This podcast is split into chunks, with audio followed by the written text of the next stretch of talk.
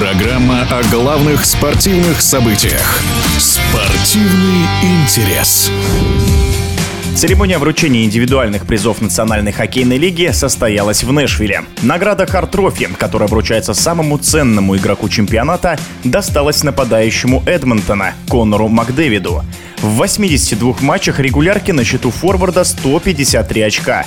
Макдэвид стал первым хоккеистом лиги с сезона 95-96 годов, набравшим 150 плюс очков. С подробностями в эфире спортивного радиодвижения обозреватель Матч ТВ Павел Лысенков.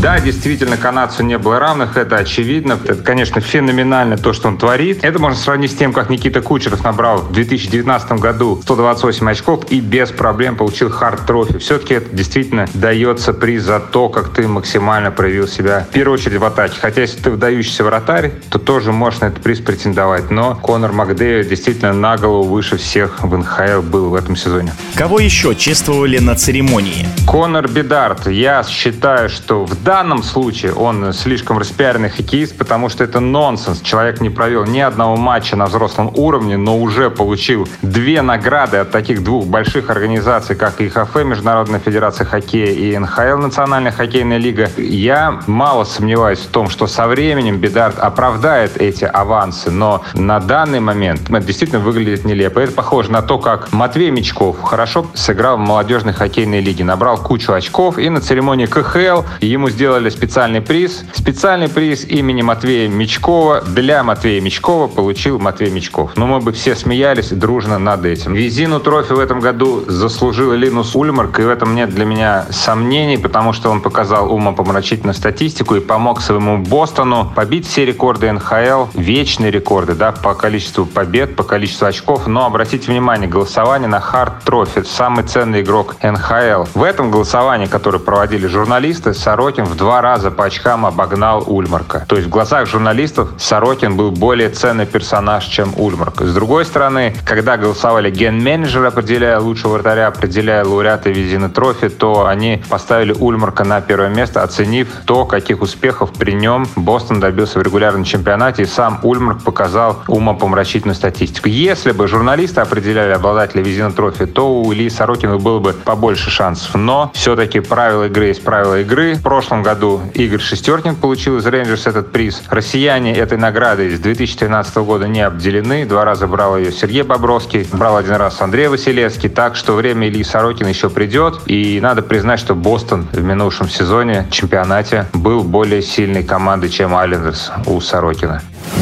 В эфире спортивного радиодвижения был обозреватель Матч ТВ Павел Лысенков.